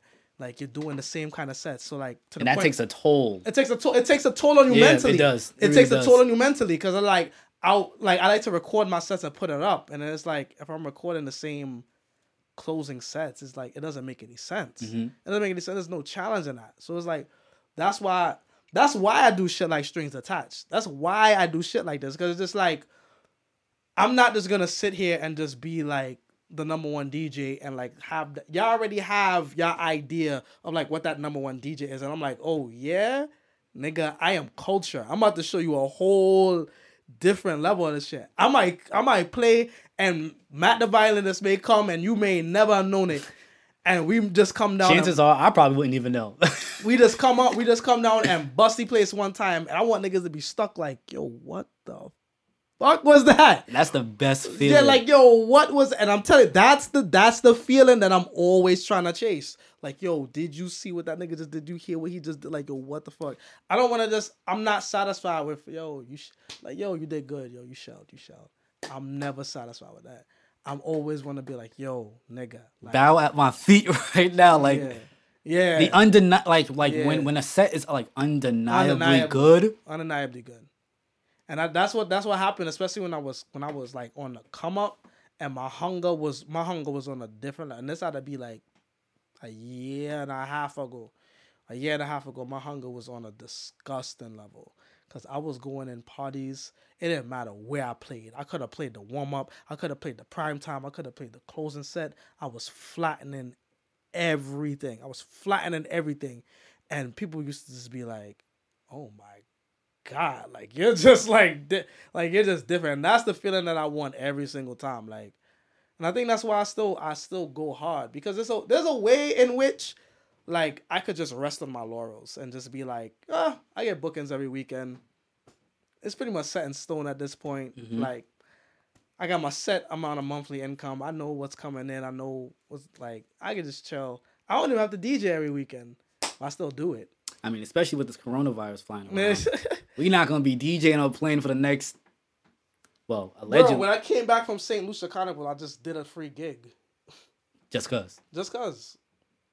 Just cause just cause I wanted to DJ and also cause I wanted to niggas to to, to know that I was back. Mm. just cause I wanted niggas I wanted niggas to know. I'm not gonna lie, I wanted niggas to know like yo, y'all had that little y'all had that little week or two or whatever I wasn't here. I I'm back. Nothing is changing. Everything is going back to the way shit was. That is that's dope. Yeah. That is dope. Yeah, man. But yo, man, a lot of people don't know. Hmm. We're still in this coronavirus epidemic situation that's going on. Me and Mega both had events canceled on us, Facts. Facts. like within the short time that we were together. And um, boy, is this uh, Drugs are about to move. listen, drugs about to and the by move. far enterprise. I'm about to step into a whole different business venture because this is really all I do for a living. So now Yo. I'm kind of stuck. They were saying that like you you read something to me. You said um meetings of over 500 people or more are banned. yeah. You don't want me to survive. You don't want to see me eat. You don't want to see me eat. I don't want to see a black man win. That's crazy. That's you know what's really crazy. In my head, I'm thinking like, yo, I know the capacity that I have for the boat is 450. So in my head, I'm like, yo, I save, I save just as long as you know. what I mean, I don't go over a certain kind of number. I'm good. So, but yeah, it's really crazy, and like that's really something to really think about. Like as a creative, was like, what the fuck do you do if some shit like this happens, yo? Like my life, like my livelihood is now being directly affected Right. by this virus. Like this But go ahead. two events that like I know I was getting surefire money as soon as I left off the set. You know what I mean? Now that's postponed. You know what I mean? And so I got rent, I got bills, Mm-hmm. I want to buy clothes, I like nice things, I like nice shoes, I like nice shirts. I like to, you know what I mean? I like to look presentable when I walk outside. You understand? So it's like this is gonna be an interest. I mean, I'm good. I let's America, I'm good. Podcast, YouTube world, I'm good. Like honestly, honestly, I'm good. Like I have no complaints. But listen, if you want to donate to the Bank of By Far, I know exactly. I have no complaints. But You matter of fact, that's what we need to do, right? For the quarantine session, Mm. you need to just start going live. Just go live and just DJ. just go live and DJ, yo. Facts. And find some sort of way you could charge people like a dollar. Find some. find some way. People will tune in too, right? People would. People. That would will be a in. vibe. people were real tune in. But yeah, that's the deal. that's the, the the vibes I'm on. It's like, yo, my livelihood is about to be affected, but like it really makes me sit down and think like, yo, what if it like all goes away tomorrow? Like how would I would I get be able to get back up on my feet? And I think I would. I think I would. I think I'm just wired that way. I'm just wired to win. I never had a the first time I had a job, like a real employee job, I was a professor at St. Peter's, and that was what two years ago. That was like my first ever like employment. Like I've always lived off of my art, and so I'm a I'm a always find a way to make it happen. And what happened with that job? Uh, the DJ career, Oh, so you quit. the DJ career made me quit. 'Cause it literally was like the December of twenty, the the, the December of twenty eighteen. Yeah, the December of twenty eighteen. I did this party called Santa's House in Williamsburg, and ever since that day, literally, I get a call to get booked every single day. If not, not called directly to me, but my manager gets that call or gets the text. Mm. Literally, ev- literally, pe- people think I'd be lying when I say like literally every single day I get a booking inquiry. Oh, listen, you don't gotta tell me because it's the same way for me. Mm. Same exact way. Mm. People don't understand. That's like people think that like I do these covers because oh like I just love to do it. Like no, that's how I eat. That's how I. That's how I create the demand. hmm yeah, exactly, exactly. So it's literally every single day. So I, I, I gotta be. I'm really thankful. I'm really, really thankful. But it did retire me from from teaching because like the thing about doing doing so many good things at a high level is like they're gonna demand more of your time. Mm-hmm. You know what I mean? Because there's always gonna be a thirst for good people in their field. So like if I'm doing good in poetry and I'm doing good in DJing at the same time, eventually something's gonna have to give. Because like I could pull my, my attention could be pulled to poetry, but then also attention could be pulled to DJing. I can't do it. And at some point you can't do both. You're gonna reach a breaking point. You're gonna reach a breaking point. I mean, the way I look at it, as long as you're good, as long as you have skills, talented, you'll mm. never be out of business. Yeah, yeah, you'll never be out of business because it's always it's always that demand for like good DJs, and that's why I feel like in the pantheon or whatever of like these DJs that's out here, like my name is gonna. I really feel like my name is always gonna be relevant because at the end of the day, when you strip down the by far brand, when you strip down the the image and the shock value of oh he's short and he wears glasses and he you know what I mean when you strip all of that down what you come up with is just a great DJ like at the end of the day no matter how you slice it I just know how to play music you know what I mean and that's never I'm always gonna get money for doing that Mm-hmm. I hear that. I hear that shit. Yeah, man. So we've been doing this for about hour and a half now. oh shit word Everybody always says it like it's been an hour and a half. Well, Like, yeah, how it you kind of flies by. It Yeah, kind of flies by, that. man. I didn't even know that Yeah, man. I mean, I don't even. I don't even think I have anything else to really talk about with you, to be honest. Like we didn't really touch on like your inspirations or anything like that. Mm, my inspirations um Who inspired you? Where do you pull just it in from? general I honestly say, and people think it's the cockiest shit in the world. Hmm. I always say like my biggest inspiration is me. There is no better feeling like when we complete a hmm. strings attached episode or something like that, and hmm. it's fire, and it's like I I like surpass my own expectations. That's inspiring to me. Mm-hmm.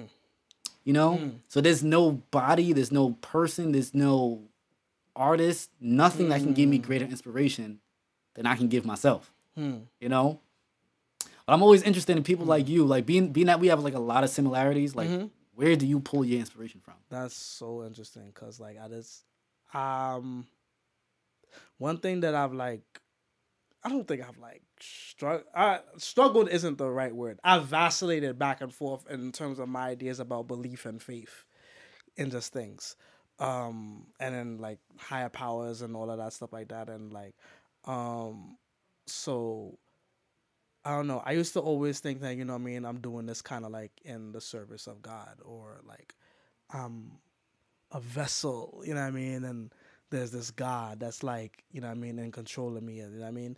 But I just I've been in this place where it's just like almost an emptiness, but it's not in any way like bad or anything. But kind of just I kind of just been inspired by nothing. I'm just inspired by nothingness, and I think that's why I've I'm so creative because there's really no. It's like in the Matrix, like there is no spoon. You know what I mm-hmm. mean? And you Like, could just- and you could do whatever with it. Yeah, I can just do whatever with it. It's like there's really that I'm inspired by nothingness. So the idea that you can essentially make whatever happen. yeah, I'm inspired. I think I'm inspired by that. It's not. It's not me. and that that that shit Yeah. is dope too. And I Yeah. always say that shit too. It's just like, like I, I had conversations with people who thought I was like arrogant and cocky. I'm like, I'm not mm. arrogant, motherfucker. Everything that I'm talking about, I can do well. Yeah. So right. I speak of what I do extremely highly. I think it makes you uncomfortable, Mm. which is why you're calling me out on it. But it's like this is how I get it. Yeah. And it's like the way I get it, I can do everything. Look, look at how much stuff I'm doing right now. Mm. Videography, lighting, Right. like Exactly, audio yeah. stuff. See what I'm saying? I can literally do it all. Just give So me some you, time. so you, you, you, um, you have those moments where you just sit back and you just look at, you just look around. and You be like, yo, I really do a lot of shit. hmm It takes a toll. Mm. I told you about my mental breakdown after episode two with Gail, Mm. Royal G. Mm. I can do it. It's gonna cost me though. Mm. It's gonna cost me Mm. time, frustration. What did you did you feel reward? Okay, so when that when that episode came out, did you feel like and you seen the reaction? Did you like take it in, or were you so like swamped like mentally that it kind of like you kind of didn't even like I don't want to say appreciate it because I'm, I'm sure you appreciate it, but you didn't you didn't like did you have time for yourself after it was said and done to be like yo I did that? My okay. I think the most the most interesting thing was watching how people reacted to it on your platform Mm-hmm. and Gail's platform. Mm-hmm. Those were the two most interesting parts to me. Mm-hmm. So on my own end, I'm not really paying attention to how how it's gonna like do on my page. Like, Mm-hmm. just ignore that. Um, but your second half of the question was did I have did I take out time to like what enjoy it or what? Yeah, did you take yeah, did you take time to like like really like yeah. Did it process within you like that you had did something like dope? Oh yeah, absolutely. Yo, a lot of people don't know we were shooting that for what six hours Mm-hmm. Yeah. nonstop. Nonstop. Nonstop. And the, the amazing thing about it, because like I, I get frustrated easy. Like when I say that we're gonna do something for two hours, I want to do it for two hours and get it done with, Mm. be over with. Like everybody was in such a good mood. yeah. Nobody really Yeah, because fussed about it. I mean, because that's something. It's the work, like, and it's like for me, it's like, what the fuck? I don't got nothing else to do that day. I don't got nothing else to do that day. You know what I mean? Like, this is really like, and this is like, I'm so blessed to be a creative, and it's like once again, it's that nothingness. It's like the day is nothing, and I make it something. Right. You know what I mean? Something that I care about. Yeah, I mean, that I I'm making value. something I care about. It's not attached to work. I don't. I'm not catching up on any work. I'm not doing. I'm not doing any of that. You know what I mean? It's not like it's the day can literally like the day. The day can literally be nothing, and I can plan out something, and I can make something fruitful. I'm about to plan out an event right now for 420. And like the thrill that's gonna give me to be like, yo, I'm just sitting here in my bedroom and I'm just writing down these notes of what I'm gonna eventually put into fruition. Mm-hmm. Like I really just made this day like so I can make my days super productive just sitting and writing on my bed for a half an hour. and that's power. It's You know powerful. I mean? You do you actually like physically write them out, or do you like type them? I I write them out now. Yeah, I've been. Look, I'm I'm getting back in because I want to get back into writing poetry. Like I'm getting back into the process of like writing freehand. you know it's funny too? Like I always tell people too. Like um, I have a list. Always crossing things off. Mhm. Always crossing them off, Mm. and it's just like, once you hold yourself accountable, to this Accountable. list, Mhm. oh my god, Mhm. there's so much stuff you can just knock Yeah, out. yeah, it's, it's it's too much. It's too much. Like you get that thirst to be like, yo, I want to write more. I need more to like. I need more goals to hit. Because I'm not done. Yeah. and, and it's just like I literally feel weird. Like it's like, and I almost think that like where I'm at is like a disease. I don't know how to rest. hmm I think that's the that's the drawback. I never know when I'm done. I forgot what what show was it? I think it was Family Guy when Peter meets his father. And his father is like his father spends I think he spent his entire like life like at this diner or something eating like donut or some shit. And like Peter's like one is like, yo, when are you gonna like you know what I mean, come reconcile with the family. And he's like, when I'm finished. Like, he's like, when I'm finished. And that's why I feel like I feel like I'm gonna be like Peter's dad. Like I'm gonna be that person that's so intensely working on his things and working on his and has tunnel vision for whatever the fuck that he's doing. That's like, I'm never gonna feel like I'm finished. That's the only thing that I'm like I really think about. It's like I'm getting older, thinking about, you know what I mean? You start thinking I'm seeing all of my my peers and stuff have kids, getting married, and all that stuff. And I'm like, none of that is it. I don't see none of that for me right now. Yeah, I ain't gonna lie. I think kids are overrated. I'm, I'm not gonna lie to you, bro. I, yo, I swear to God, there's something weird about parents because parents always say the same thing. Like, I just love my kids. They, my kids just changed my life. Mm. I swear to God, if if parents can anonym, anonymously give their kids back to the higher being and trade in their parent card, I bet you like more than half of them would. I get my time back. I get my weekends back and all of that. boy. Like I really like, and like my brother has a kid, and like for me now, that sets me at ease. Like, oh my god, like my parents are already grandparents. I don't gotta. No pressure. There's no pressure. There's no pressure. But uh, in my head, it's like also, wow, there's really no pressure. Like I really could be out here, just like with no child, with no wife, with no, and like some like a part of me is like, yo, okay. So what? It's I'm like, like, I'm like, okay, like and that's another that's another thing too. I, I I like that um that that nothingness conversation that we were having. Mm. Like um there were people that find it weird that I'm this age and I have no children. Mm. I'm just like, you do know there is no rule book to having children. yeah, there's no, There's no rule book to none of this shit. no, no. Being successful, being uncreative, getting getting things done. There is Mm-hmm. no rule book. It is what you want it to be. That's what I'm saying. I'm inspired by nothingness. I'm inspired by this idea that, you know, like literally nothing could be happening and like you're just you're just a creator. You're just a creator. Being a creative is like the best thing in the world. It's also the most daunting because it's just like now my life my livelihood depends on my ability to create and that's the whole di- it's not like flipping a burger like you know what I mean? It depends on my ability to make fresh new things every single time, or things that people can be engaged in, or things that other people can, hundreds to thousands of people are engaged in and believe in. hmm That's some, that's some shit. And it's. I think something that's actually really important for me too that I'm actually learning, and I think that's the reason why I have my hand in so many different things, is challenging myself to start to be bad at something Hmm. again. And I Oh, think, I love being wrong. I love being wrong. and I think, I think you know, you know, that's that's a different conversation. Being Hmm. wrong and strong too is something that I feel like I have to experience in everything that I do. Hmm. I have to be so confident that I'm right and fall on my ass. With like, I bet. What were you saying now? You said that that one plus one is, is is two now. I thought it was sixteen. You know, you know, but it's Yeah. it's just like I feel like that's that's like the beauty of this podcast right now because I like you know like I said earlier like I I don't feel like I was ever the best articulator. I have brilliant thoughts, Mhm. but when it comes to like actually verbally expressing that, sometimes I like have trouble doing this. I feel bad at doing this podcast right now. Mm. You know, I, and I, so far I like it. It's new. Mhm. You know, and it's just like uh, I don't know. Do you feel like it's important to be bad at something, ever, or like to re-challenge yourself? I think it's important to challenge myself. I think it's always important to challenge myself. I think that I don't think it's important to be necessarily bad at something, but I feel like you should always. I feel like something should always be a challenge to you, or you should always be able to strive to work work a something. Um, which is why there's another reason why I do the strings attached thing because it's like there's a like who like Nobody's doing it. nobody's doing it, and also like who the fuck says that this shit is even supposed to work?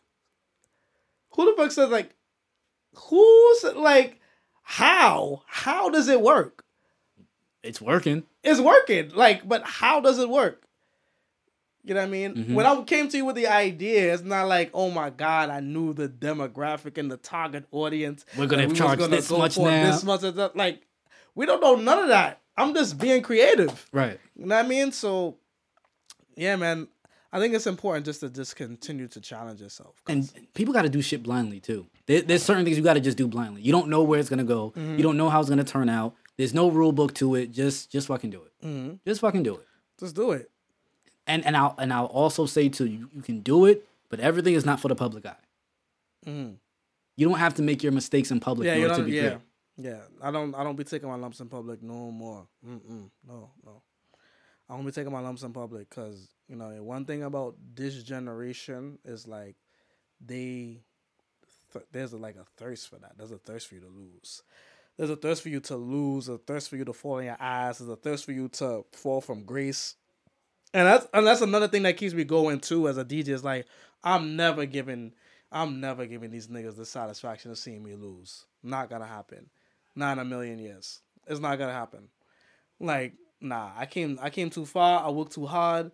Like mm mm. I I can't I cannot see myself losing just because I know how many niggas want me to lose.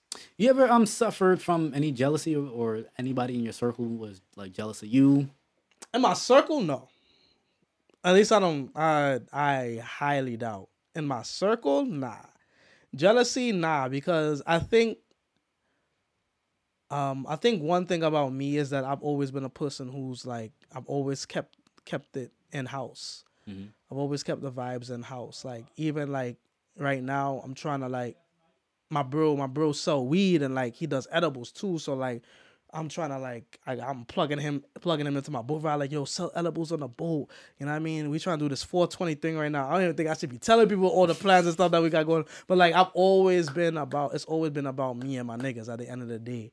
Like my close friends, like me, Shamari, Jerry, Cleasy, like I got the best friends in the world, bro. Like it's always been about friendship, like to us. Like it's always it's never been about this like this DJ shit and the soca scene shit. It's never been about that for us. It's just oh You know, yo, you know what's actually so funny too? Like, and that's one thing I did notice about you. You do put your own on.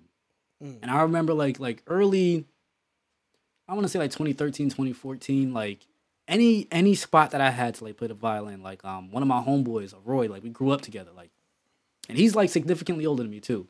So there'll be times I'll be like, oh, you know, I have this this singer that I always like bring along. They're like, no, Matt, it's on, we only wanted you, blah blah blah. I'm like, all right, you want you just want me, right? Okay, fine, fine, fine. How long is my set? You got seven minutes. I'm like, I bet. So backstage, I'll tell a Roy, I'm like, yo, I'm gonna give you two minutes. I'll do the five. And I just love, I just love the fact that I was able to like just just share the stage, yeah, yeah, yeah. just share it with people. Yeah. Even even at um, it was me and Blackout actually did Howard University. They hired me to um play the violin. They were like, um, yeah, just let us know how many people you're bringing along with you, like like a plus, the mm. plus ones. I need 14 plus ones. They were just like 14. I'm like, yeah. I'm like everybody here is doing something. Right. Even if even if they're just there to like just provide good energy. Right. Everybody's there to do That's right. something. That's, why- important. That's the whole point of By Far, yo. Even me, me and Cruiser working together, it was so organic. It was just like, yo, I was just like, yo, I'm DJing here. Yo, pull up, pull up, MC for me. And he'd be DJing somewhere. He'd be like, yo, MC for me, and it just, And it just works. it just, it just, it just works. You understand? Like I've never been the person to be like, I mean, and of course, like in my head, it's like I know I could do all of this shit by myself. I could do all this shit by myself. I could be the number one DJ by myself and this, but I never wanted to do it like that. I just, I, I, I don't operate. I don't operate so. I like, I like being around a lot of creative people. I like people. I like I like to be attached to people with that same creative drive as me. People who can who can be in the room with me. Cause a lot of people can't be in the room with me. A lot of people can't. Um, they can't match the hustle. They can't match the drive. They can't match the intuition. Sometimes I need, like even how Blackout just had the idea for the like by Pat, and you know what I mean. Like I need people like like that who can like I can be like, all right, boom, boom, boom, boom, boom, because now we're cascading great ideas on top of each other. Yeah, you know what I'm saying. You know what's funny? I actually do have a, a really bad issue with people who shut down ideas instead of presenting new ones. It says, mm-hmm. Yeah, don't come to me with a problem. Come to me with a solution to the problem. Right. Any anybody can see the issue. can Anybody, see- anybody can see the issue. Anybody can say. and the I, issue. I have this analogy too. Like, um, there was like a, a few beefs that I had with, with with some people that used to always present issues to me. Mm. Like, like, oh, you you you need a lawyer. You need an entertainment lawyer. Why? But uh, you you, you just need one. So I said, you know what? And I, I painted out this analogy. I said, if there's a basketball game, right? You have players, you have the coach, and you have the fans. Your coach is always yelling at you, and the fans are always yelling at you, right? Who would you rather listen to? Would you rather listen to your coach, somebody who has experience with the game, whether it, it's it's experience with being a player or experience being a coach, hmm. or a fan, somebody who's just casually watching and doesn't understand a goddamn thing about what's really going on, mm-hmm. right? I said, a coach presents solutions. Fans point out problems. Mm. Which one are you? You see what I'm saying? Mm. Help me find a solution. Don't help me point out the Right. problems. right. Even if you know nothing about it, right? So mm-hmm. it's like if you're shouting out like, "Oh, you need to get a lawyer." Okay, fine. If you're gonna help me find a lawyer, Lawyer, right. Why? Why? Like, did you Google a lawyer? Did you right, Google, like, exactly. you know, you know what I'm saying? Like, there, there's Like, more. I shut people. I shut people out quick who do that shit too. Yeah, don't just don't just present the problems because it's just like, all right, that doesn't it does that doesn't do anything for me. It ain't doing anything for me. So it's like, yeah, I I shut people down. I like I shut out quick to like dumb kind of conversations like that. That it, it doesn't bring any. That's nothing productive coming out of that. Ain't nothing productive coming out of that. that, that, those are those are the people for me that it's just tough to be around. Mhm.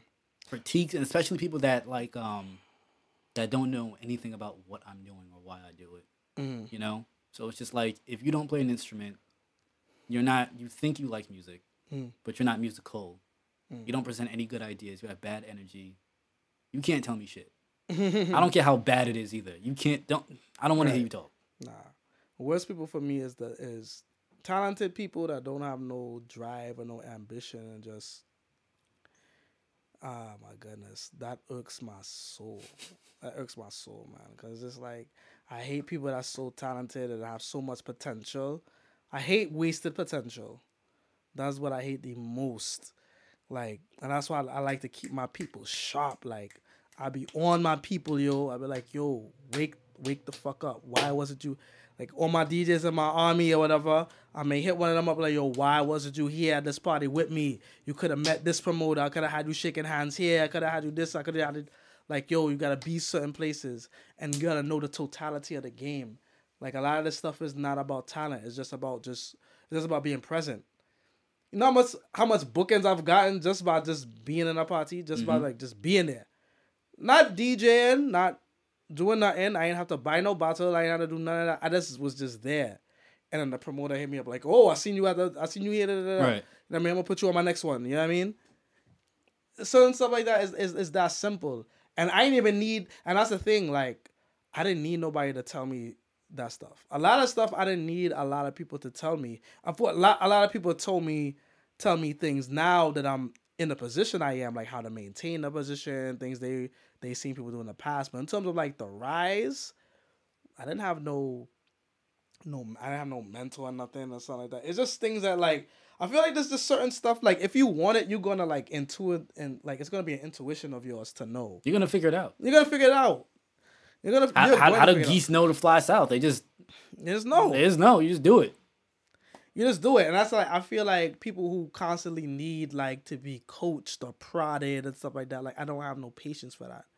Like I like self initiative. I th- I think um the the patience part th- there's a part of it that I disagree with hmm. because I'm I'm gonna say with somebody like me that has like spurts of like depression issues, mm-hmm. self doubt, esteem mm-hmm. issues. Yeah.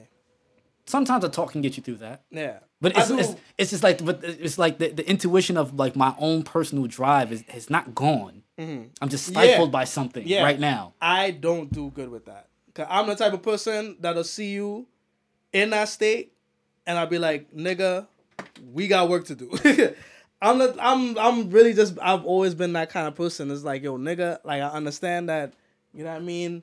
Sometimes the shit gets shaky, but sometimes you gotta shake back, nigga. Get the fuck up. Let's get this work. We gotta we got the show to do. Like that's one thing that I gotta I'm I'm like learning more of is the is the patience part of it. Cause like for me, it's just like yo, when you at the moment, like the moment not gonna wait for you. That's my whole. That's my whole. My my whole process. Like yo, the moment's not gonna. The moment's not gonna wait for you. The moment's not gonna wait for me. So it's like Let's get it. let's let's get it. Like I, I went through real I went through real thing last year. My mother died, two car accidents, fucked up relationship. I was going through it. Mentally I was going through it. Mentally I was going through it. But like I channeled that shit through my DJ. Like all the while all of that shit was going on, I was on fire as a DJ. I was on f- I was really on fire. I was really on one. Yo, I was really on one. I feel you, So- and I'm I, that's why I'm actually really like appreciative, like Mm. that you are actually here right now because a lot of people don't know. They don't know how much work goes into like putting out something as simple as like a podcast, like we're doing right now. Mm. But as far as like the mental breakdowns and like like I I, I literally had one yesterday. Mm. I was in the I was in the bed all day. I was supposed to answer emails. I Mm. was supposed to prep for strings attached, Mm-hmm. do all of that. But the moment you said like, "Yeah, I'm pulling up," I was just like, "All right, shake it off. Let's get it." I, don't- I don't know what it is, but it's like when when it's time to get it, I was like. "All right, let's go, Mm-hmm. let's go." Yeah. And we knocked out how much stuff today? Yeah. Like got- four, got- like four, knocked out of four months of content. Yeah, we locked we locked down a lot of stuff. Cause that's another thing too. Like I was like, I'm not gonna let no, I'm not gonna let like whatever the hell the fuck is happening in the outside world like stop what I know. You know what I mean? It's a vibe right now. So it's like, and I know when I'm when I lock in, and I'm able to put, and I'm able to put in that work. I know how dangerous I become. So I'm Mm-hmm. like, yo, Unstoppable. yeah, bro. So I'm like, yo, even if I'm going through, I got mad stuff that I'm thinking about and stuff of that nature. Is like, I'm gonna I'm gonna put that to the side for a little bit and just focus on this right here and see what come out of this. You know what I mean? But yeah, man, I gotta I gotta work I gotta work on my patience because I'm a very and at, at this point I have no other choice but to be demanding every single time, demanding of myself and demanding of others. I don't have no other choice because everything that we're doing, you know, I mean, we got thou- tens of thousands of eyes watching everything, everything we're doing. So, know I mean. But also, you also gotta also I also gotta learn how to take take time for myself. Like I've been, I've been swearing I'm gonna go do some therapy or some kind of thing, and I just haven't done it. You know what I mean? Right now, my creativity, all this shit is like my cloak. This shit is like my cloak. It's like if I can continue doing this and I can thrive in this, I don't need to like, I don't need to like get therapy. I don't need to do none of that stuff like that. You know what I mean? That's just how. That's how. This is how I think about it. You know what I mean? This is like my escape. This is my escapism. I hear. you. Mm. Well, you might check me. I, I I don't know about that therapy thing, man. I think it's one of those like it's like approaching a girl. It's the first step, hmm you know. Yeah. But you, as far as like traumatic experiences, listen, I I there, I can't even count how many experiences that I had that are traumatic. But I I'm, I'm looking into it though. hmm Yeah. I'm looking into. I mean, my mother's one year anniversary of her passing is in two weeks. Mm-hmm. Is in two weeks. So it's like, I mean, I've never had to deal with that before. You know, so I don't even know how that is gonna go. Mm-hmm. Um, so I don't know, but of course I always think about that, but then I also have this, you know what I mean? And I also also think about like what my mother would have wanted for me to do. Was she proud of you with this whole DJ stuff? By the time that I started like blowing up as a DJ, she had gotten sick and like really out of her head, so she didn't really understand Mm-hmm. really everything that I was doing. My father's proud of me for sure. But um, I think my mother was just proud of me in general. I think my mother was proud of me like just graduating college and stuff like that. You know what I mean? Regular mom shit. But she she I don't think she understood like she would have no idea like what I became, you know what I mean? like or, or like how much I mean to my community. You know what I mean? Um, but yeah, but she was just proud of me just in general. Yeah. Yeah, that man. Well, sorry for your loss, man. No. I'm I'm I'm no stranger to like losing loved ones Mhm. and everything, and I know everybody handles handles it differently. Mhm. it's not funny, but it's it, in hindsight, it's it's. I kind of chuckle thinking about it. I remember um, I lost both of my grandparents. I lost my great grandmother, and then like a week later, I lost my grandmother. Mhm. So this is when I was on scholarship um, at William Paterson. Mhm. So um, you know, my mind was just all over the place. It just was not in the books. Hmm. I wasn't um well studied or anything. So you know, we would do it. We I was in um ear training. So ear training is like you know if you hear like an interval like dum dum, you're supposed to be able to like understand the scale and know how to name that that that interval. Right. Is it a fourth? Is it a fifth? Is it you know a third? So my professor called on me and I got it wrong. And then he was just like, "Wow, Mr. Silvera, um, you're making me wish that I never became a professor." And I just got up and I just left. Like it was, but it was really abrupt. Like I was, I was just fucking tight. I just couldn't take it no more. Hmm. So like before I walked out, I'm just like, "Yo, I'm gonna talk to you after after class, right?" So, you know, I went to his office. We started talking, and I had like like I had like this breakdown. Like everything just started to like to like hit me. You know, tears started flowing and everything. I was like, "Yeah, I just lost my grandmother, and I lost my great grandmother." I wasn't really close to my great grandmother like that, but it was my grandmother. My grandmother was like my homie. Right. And this motherfucker, this was the worst bar ever. He was like, Well, you know, grandmas get old and they die. And I was just like, Fam, that's not a bar, fam. You could have, you know, you know what I'm saying? You could have came with something better, something a little smoother. Grannies get old and they die. I was like, I'm done. I'm, I'm, I'm not coming back to class. Like, mm. I'm out, man. But yeah, man. I mean, even even through the death with me, as the time went on, there's kind of a relief Mm. that comes along with it. Mm. It's like a newfound perspective on when people transition. Mhm. You know, it's just like, oh, this, these people around me, they're not gonna be around forever. I'm not gonna be around forever. Right. You know, so it's just like even even like when when my grandmother passed, like you know, it was really tough in the beginning, but now it's just like Mm. those those good times. Mm. I cherish them now. Right. I'm like, I'm like, that's how her legacy is passed on. Like me and my brothers, we, we always have like a bunch of quotables Hmm. from my grandmother and everything. Like, like it's like she's literally like in us, Mhm. you know. And that's the cool part about it now. That's interesting. Like know? I think I'm on a different. I'm on a. I'm I'm so I've always been into like science and stuff like that. So I think like right now I'm just like I've really been into like researching about like what happens when you die. You know what I mean? What is that experience like or what's that feeling like? Which is why I think like I haven't necessarily mourned as of yet. My mother's passing has just made me look at death in a different way. I'm just so I'm so interested I'm so interested in like that kind of stuff. I'm so interested in that kind of stuff, like death and what happens when you die, and you know I mean. What is the soul and things of that nature.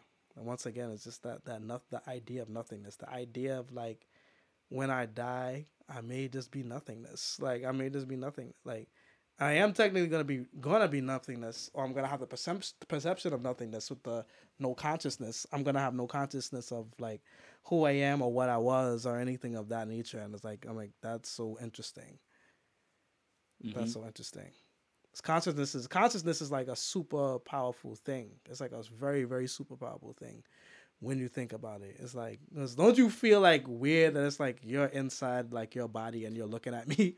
Like I, I think, but I almost feel like consciousness is is it's a phenomenon Mhm. of being a human being. Mm, You know, mm. I don't know if consciousness exists outside of that realm. outside of being a human. Right. Well, no. Well, out, outside of like the the physical being of Mm. the human, does consciousness still exist? Right. And that's the thing. I don't think it does. And I think that the end of consciousness is what I'm so interested in. Because consciousness of, as a phenomenon is so powerful. And because it's so powerful, like I think everything, well, uh, there's this whole thing about like there has to be a God because everything on this, in the world and the galaxy, whatever, is necessary. If it wasn't necessary, it never would have happened. You understand what I'm saying? So there's that kind of theory. So like I'm thinking like consciousness is necessary. Like I always thought consciousness was necessary. Necessary to what end? I have no idea. But the idea that your consciousness can end and it, it ends with the body it's something that I struggle with. I don't Mhm. know if it ends with the body or it doesn't. And if it does, that's just com- that's just so completely interesting and it just highlights how insignificant I am. You know what I mean? It's it's really it's really that kind of type of conundrum. Because in, in one hand, I'm like super insignificant because at the end of the day, if I die and that's the end of my consciousness, that's the end of everything. It, like it really doesn't matter. But then also like I have this finite finite amount of time here where I do have this phenomena of consciousness within me and like what am I gonna do with that? I might as well just, you know I mean, try to live as the best as I can. Right. But there, there, I mean, there's there's consciousness, and then there's also the spirit. Mhm. You know, like um, and, I, and that's that's like the strangest thing about corpses to me, especially like somebody who I knew when they were living, and that opportunity to see the corpse. I'm just like, the spirit is what made that corpse Mm-hmm. alive, Mm-hmm. and now it's just Yeah, but that's, that's why I think you can't have a spirit without mm, the consciousness. The, the consciousness, like, is the driving force of that spirit. Mm-hmm. Because, like, like, without without a consciousness, it's like there's no, there's nothingness. There's no, there's, n- there's nothing without your consciousness. In my in my belief, there's nothing without your consciousness. Because, like, if it was like what in what way could you perceive of in what way could you perceive of anything unless you like have some awareness of it like not having no like i don't know that's a that's a very interesting conversation and probably a different podcast. No, we can have it here, man. yeah, this is this is this is mm. not a music podcast. yeah all right so like i don't know. I feel like i don't know just the idea of you you dying and then after that there is nothing. Like really i don't know. It does weird it does a weird thing for me man because it's like i used i'm a person who used to be completely terrified of dying now i'm just so interested to see what happens not that i want to die but i'm just so i'm so interested to see what What's happens. next? yeah i want to see what's next and i'm interested in the idea that i'll never see what's next because i won't have any consciousness of it Right. you know what i mean so But there's something interesting about a spirit. Um, mhm. you can like everybody has been in situations where like nothing is going on, but you just have a bad feeling. Mhm. So it's just like, and it's hard to try to define this as a human with this human consciousness. But what is the spirit? Where does it go? Mhm. We know that it exists, but what happens to it Mhm. when you when when you're no longer Yeah. And that's why I think that that's why I I lean towards the idea of you will be born again. Because the essence of your I, I think the essence of a person's consciousness is too powerful for it to be ever like truly like deleted. Mhm. You know what I mean? I don't I don't think that that's I don't think that that's possible. I don't I don't I don't think that it's that's another thing. It's so interesting about consciousness. Like I think that you can I think you'll go into nothingness, but you will that consciousness will rise again because it kind of has to. I feel like once you exist, there was an I feel like once you exist, like there's a necessity for your consciousness in So, the universe. So now- I, don't, now- I, don't, I don't feel like it goes anywhere. now the question that that that that arose for me is Mm. just like is consciousness a singular thing Mm. or is it like complex I mean, like you know like is is is is your spirit or your consciousness Mm. created from different entities Mm. from different places how I break it down is your consciousness is only possible without the functions of your brain, right? So your brain, your brain governs. My brain governs my, you know, my the senses. Like like my consciousness is my consciousness is um manifest through the senses. My consciousness, my spirit now. That's a whole like that's a different thing. It's attached to my consciousness. Yeah, it's attached to the manifestation of my senses. But now, um, when it comes like when it comes to the spirit, I think that's what creates the necessity. Like that's what makes the conscious consciousness um necessary, because there's something within you. There's I, I don't know how to I don't know how to explain it like fully, but I think there's something within you that like when you die in the human form, like like the spirit of you, the there's something about the spirit of you that has to like continue to linger and continue to press on. And I can't I can't explain why I think that way, but I really feel like the I don't know, just your consciousness is going, your spirit is still remaining. Like it's a it's a very it's a weird thing. Like I feel like the more that I try to like the more I try to like explain it, the more kind of like hit a wall into like what I'm really trying to like and unpack. I, I don't I don't think our our brains can actually handle it. Mm. No, I think that I mean, I think our brains can handle it, but I think that maybe like, you know how we see like sometimes it's like you're like you ever play like the the the Chinese like finger trap, Yeah. and it's like you don't have to pull, you actually have to Push. you have to you have to push further to get. So that's how I think about it. It's like I feel like all of our problems is like we really just gotta like really like whatever we're thinking, we gotta think the inverse. Mhm. Whatever we think, we gotta think the inverse of it, and just go from there. Do you believe in a heaven and a hell? No, I don't believe in that either. I don't. I don't. To be honest, I, I really don't even believe in like good and bad. Yeah, I don't. Well, It- it I believe in I believe in good and bad. I believe know- in I believe I believe in the certain human constructs that I like just necessarily like believe in. Like I believe in I believe in good and bad because we as humans have constructed we've constructed a morality to where we know like when something is good and when something Right. is bad. So the key word is constructed. Yeah. So it's just like good and bad to me is really well, your moral complex is really just based on what side of the fence that you're born on. Mm. You know, one man's patriot is another man's terrorist. Mm. You know, it just depends on who's fighting for what. Yeah. You know, Mm. so it's I don't know that that whole concept of good and bad is I, I really try to do my best to like to ignore that Mm. because And I then feel you gotta ignore stuff like time. Time is a human construct. it is it Yeah. definitely is time is a human construct, countries is a human construct, you know what I mean? There's so many- territory is Yeah, territory is, you know what I mean? Like there's so many different things that are that are ownership is there's certain there's so many things that are human constructs, but there are things that they've been they are so embedded into who we are and how we develop. It's like it's true. You know what I mean? Like it's the truest like it's the truest thing. Like time is the truest thing. Like one of the truest things there is. Like time as a concept. Mathematics as a I think mathematics is the truest thing there is. Like because it's so exact. And it's so it's so exact, it's so precise. Like this and this will always be two.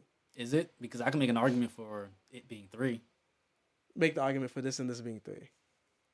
mother father boyfriend girlfriend husband wife they Okay. link up together and they make a child All right. now no. it's three All right, so bef- but before all of that happens, before the link up happens, when you have this thing, you have this integer and this integer, that's two integers. right And that will never, ever, ever, ever, ever change, which makes it true beyond whether it's a human construct or not. And I think that that is super powerful. And and you know what's funny? Speaking of like right and wrong and good and evil and Mm. a higher being, um, I, I don't remember who said it. It's- it's- I'm not gonna take credit for it, but somebody said that they don't believe that God is a God of right and wrong, but rather a God of ultimate math and science.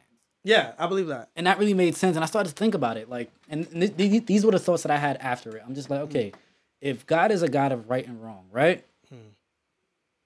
You ever seen like basketball players pray after a game or before a game? Mm. It's like, and I've, I've been in some of these prayers, like, like, oh, God, give us the strength to, like, you know, to win, essentially. Mhm. So that means that if God is a God of good and good and you know, good and bad, that means that for this basketball game, God must have a bias because He's mm. helping you win, and He's not helping the other Right. team win. Right. So in my head, I'm like, that doesn't really make any sense. It doesn't make any sense, yeah. You I know? think I do think God I do I think God is math. I think math I think mathematics is like probably the most true it's probably the most true concept like ever create like well, I don't even think ever I don't think we created math. I think that math I think God is math and science, and I think that we as humans, we just like we're lucky enough to have consciousness to come to the realization of mathematics. That's what I we think. are actually pretty trash at it. Yeah. When we you- actually when- really try. I mean, I don't think you're giving like humans enough credit. Nah, for, like, as yo, much bro, stuff. re- as really- much stuff that we uncovered about the world is like really. N- No, but think about think about it this way. Like like it's like things like 3D printing and stuff like that. How we're getting closer and closer to like recreating like a heart for Mm. some for a patient that has, that needs like a heart transplant, right?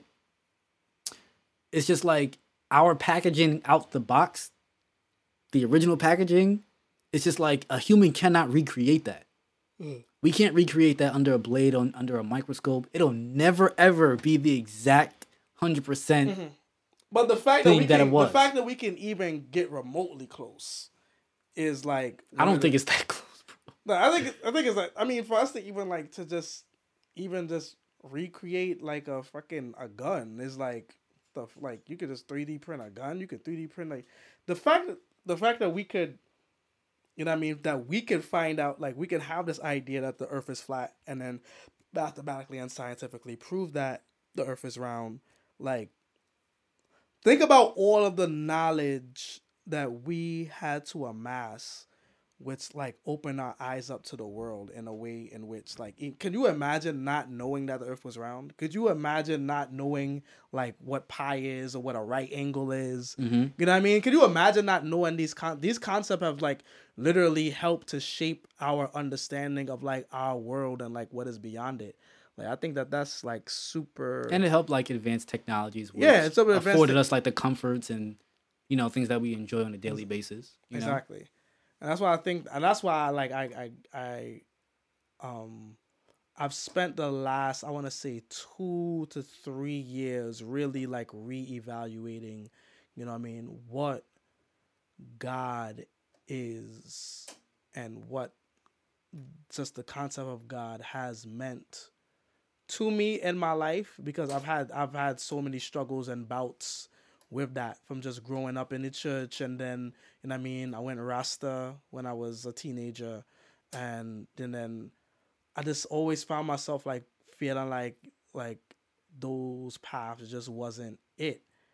And for and I think the core reason the core reason for me being thinking that I think that we have we spent too much time propagating God to being the moral right and wrong God rather than focusing on the math and science, which I really think is where the God truly lies. Um, because there's there's people who tr- who can who who boil down, you know what I mean, the beginning of the world to like a equations, you know what I mean? Mhm. And I think that that's like so like I think that's so ingenious and I think that's so daunting and I think that's so um audacious. I think that's I think that's very aud- I think that's very audacious. I, I actually give more I give more props to the people who's trying to figure out what God is than to the people who just obey a God or whatever blindly. or a concept it. yeah, or a concept of God blindly. Um, like I don't know. I think I think that's like I think it's super audacious to do that.